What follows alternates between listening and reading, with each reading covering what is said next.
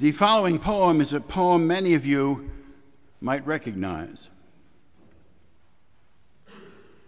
You may write me down in history with your bitter, twisted lies. You may tread me in the very dirt, but still, like dust, I'll rise. Does my sassiness upset you? Why are you so beset with gloom? 'Cause I walk like I've got oil wells pumping in my living room. Just like moons and like suns, with the certainty of tides, just like hopes springing high, still I rise. Do you want to see me broken, bowed head and lowered eyes, shoulders falling down like teardrops, weakened by my soulful cries? Does my haughtiness offend you? Don't you take it awful hard, 'cause I laugh like I got gold mines diggin' in my own backyard. You may shoot me with your words, you may cut me with your eyes, you may kill me with your hatefulness, but still, like air, I'll rise. Out of the huts of history's shame, I rise. Up from the path that's rooted in pain, I rise. Like a black ocean, leaping and wide, welling and swelling, I bear in the tide, leaving nights of terror and fear, I rise. Into a daybreak that's wondrously clear, I rise, bringing the gifts that my ancestors gave. I am the dream and the hope of the slave. I rise, I rise, I rise.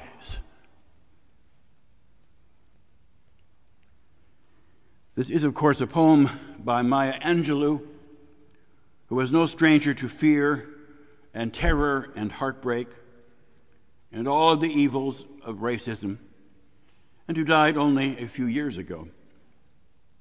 You can read her life story on the internet, see what she had to contend with, see how she teaches us in her poetry today about what ascension meant to her personally.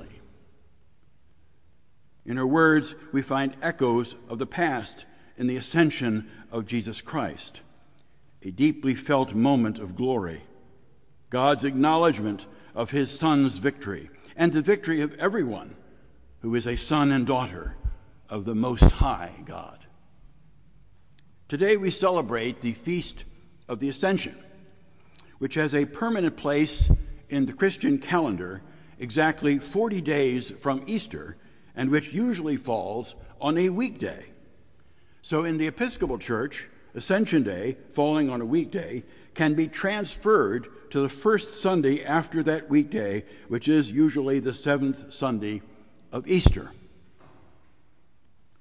The Feast of Ascension is essentially about a theological idea that all of us are on an ascending road to heaven or a descending road to hell. Today, of course, we no longer believe in the three-tiered universe of the Middle Ages, with heaven up there, and earth right here, and hell down there. But we retain the metaphors anyway as a simplified way of talking about some very real events and ideas.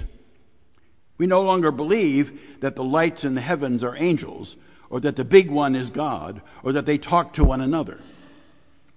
Every year, around Christmas, my family likes to gather around the T V set and watch Charles Dickens' A Christmas Carol, the old one, and Capra's It's a Wonderful Life. And in the Capra movie, when George Bailey gets into trouble, there are a lot of people praying for him. And you see a big star, God, in the sky lighting up as he talks to Saint Joseph, who is another star flickering as it talks to God, and they send for Clarence, the angel of second class, who comes flying in like a shooting star to get assistance from God and Saint Joseph to help George on earth. Well, we no longer believe heavenly matters are structured quite that way, just as we no longer hide from the word pregnant, which later in the movie, It's a Wonderful Life, becomes an awkward moment precisely because the film censors of that day forced the actor Jimmy Stewart playing George to say the word stork. Unfortunately, we have moved on or ascended from all that. But the meaning remains. And many of us still find ourselves looking up when we pray. We look up even though we now talk of God as within each of us and within whom we live and move our, and have our being, as the theologian Paul Tillich described in the nineteen sixties. The ways in which we describe certain things, our metaphors, have sometimes changed as we have changed, and we have learned more about this amazing and wondrous universe we inhabit.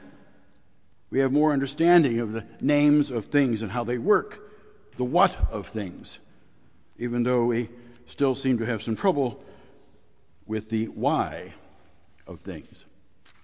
And yet, we maintain some metaphors because they can still resonate with us. The student ascends the stage to receive her diploma. The president still ascends the steps of the Capitol to take the oath of office. We move up as things are doing well for us and move down when they are not. That motion of ascension continues to have meaning for us. We say in the Nicene Creed, Christ ascended into heaven to the right hand of God, the traditional place of honor to this day.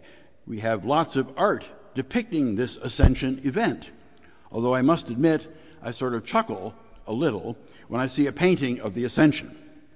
It usually has the apostles sort of looking up at the upper edge of the canvas, and just at the upper edge of the canvas, before it disappears, we see two feet dangling from the top. Presumably, the body of Christ is now out of the picture. We mortals are sometimes struck describing momentous events of great meaning using human-sized objects that sometimes strain to carry the full weight of the meaning we strive to understand.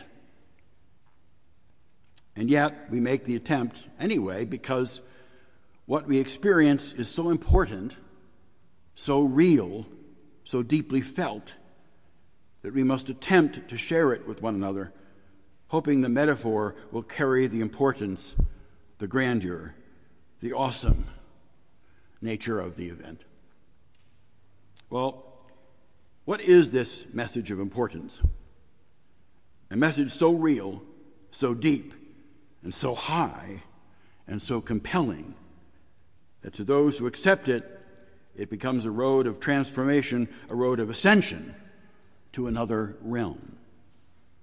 The I Rise experience that Maya Angelou spoke of is one example of this road of transformation. The core teaching of Jesus the Christ is this: each one of you, and this is especially important to the youth of this parish, who have before them most of their lives yet unlived, each of you, warts and all, weaknesses as well as strengths, doubts and insecurities as well as things you are sure about, things about yourselves that embarrass you or about which you are afraid, as well as inner confidence and higher aspirations, all of that together, all of it, is a unique and irreplaceable aspect of the very nature of God herself. All of it, a unique aspect of God's identity. You are the sons and daughters of the Most High God. You are born not of blood, nor of the will of the flesh, nor of the will of man, but of God, as it says in the first chapter of Saint John's Gospel. That is your identity. That is your calling. That is your road. That is your ascension and your rising and your exaltation. And you know when you are on that particular road by three things. First, your sense of overwhelming gratitude. Second, your ever-growing sense of closeness to your fellow human beings, and thus, of course, your growing closeness to God. And third, when you have all that, even though the road is rough and the days are long, you will find all of the lights on your road ahead strangely turning green. It is God's world, in spite of what others might tell you, and you belong to God. Listen to this passage from Isaiah one of my favorite books in the Bible, and this passage in particular. It's chapter forty-three. Look it up. But now, thus says the Lord who created you, he who formed you, do not fear, for I have redeemed you. I have called you by name, you are mine. When you pass through the waters, I will be with you, and through the rivers, they shall not overwhelm you. When you walk through fire, you shall not be burned, and the flame shall not consume you. For I am the Lord your God, the Holy One of Israel, your Savior, because you are precious in my sight and honored, and I love you. Amen.